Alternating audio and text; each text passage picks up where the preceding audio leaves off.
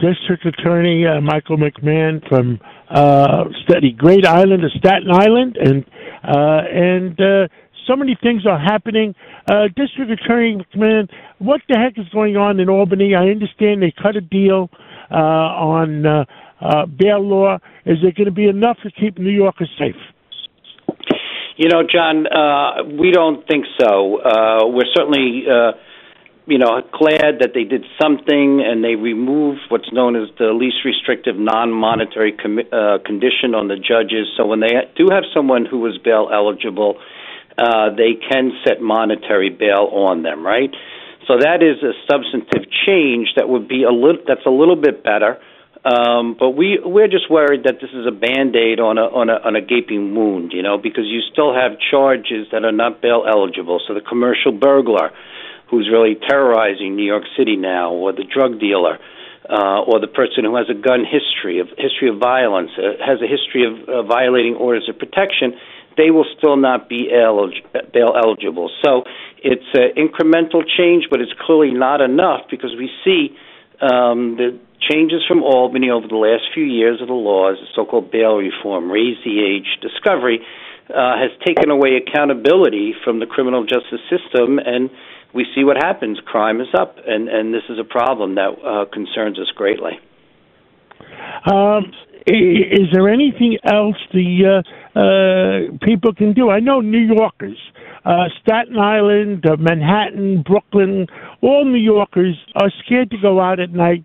A lot of the restaurants are closing up at night because people are not going. Sure. Uh, they're scared to take the mass transit, especially in the other boroughs where the subway's underground. Uh, what can these people do? I mean, they're not voting till Monday or Tuesday. Uh, what do you think? They should at least call their local assembly person or state senator? They certainly should, John, because it's the state senators and and the assembly people uh, who are not listening to the voice of the people. Listen, New Yorkers, all people want to be safe the the primary contract between government and the people is that the government will do everything they can to keep them safe. And right now, it's not going on. And what we see now is, you know, we've, we've actually over the last year we've done a pretty good job of getting murders and, and gun violence down a little bit. Uh, but the burglaries, the robberies, the assaults, the uh, aggressive panhandling, uh, these the homelessness, these issues are on the rise because uh, the laws that they passed over the last few years have, have really taken away a lot of the tools that the police and the prosecutors had. And listen, the police and, and my ADAs, we are dedicated to keeping the people of Staten Island safe. But it's difficult when we arrest someone uh, and they're given a DAT, a desk appearance ticket, like a summons to come back in 20 days, and they're back on the street. Uh, even though you know they may have even committed uh, a low-level assault, in some cases that's possible. Uh, uh, and if not, they're certainly out the next day. And so uh, we need to, uh, you know, raise our voices to our legislators and say, hey, you guys have you created this mess. You know, in 2019, crime was at an all-time low in New York City. Um, Staten Island was and continues to be the safest uh, borough and safest community in the country of its size, but numbers are up. And be, when what they did just made it so difficult for law enforcement uh, to keep the people safe. Uh, another example is the discovery law, right? The, part of this package is that they uh, gamed the system, the defense bar, legal aid, and convinced the legislators to make the discovery, the exchange of information for the prosecutors, so difficult and so uh, unrelated to what's relevant uh, to make it really a great distraction show. So cases are being dismissed in the other counties uh, because the prosecutors can't keep up with getting the information because they tied it into um, what's called speedy trial or 3030, and they're being dismissed because of that. We thought we had a deal uh, up in Albany to fix that, to make it a little bit better. And at the last minute, at the behest of the defenders, the legislature carved out some exceptions for them that would actually make the system worse. So you may have seen yesterday, myself and the other four citywide uh, city uh, uh, DAs came out against it and pulled it back because they actually muddied it up and made it worse. And so instead of trying to make things better, in many ways they're making it worse. And I think that uh, we have to call out the individual legislators who are doing this and say, look, uh, people in this district, uh, assembly or senatorial district, your elected official is not does not have the people's interest at heart. They're listening to the social media waves and the twitters and the agendas and not taking care of the people. Well, that's what I said to all the state legislators, and I said to uh, uh, Governor Hochul last week when I was with her. I said, "Whose side are the legislators on?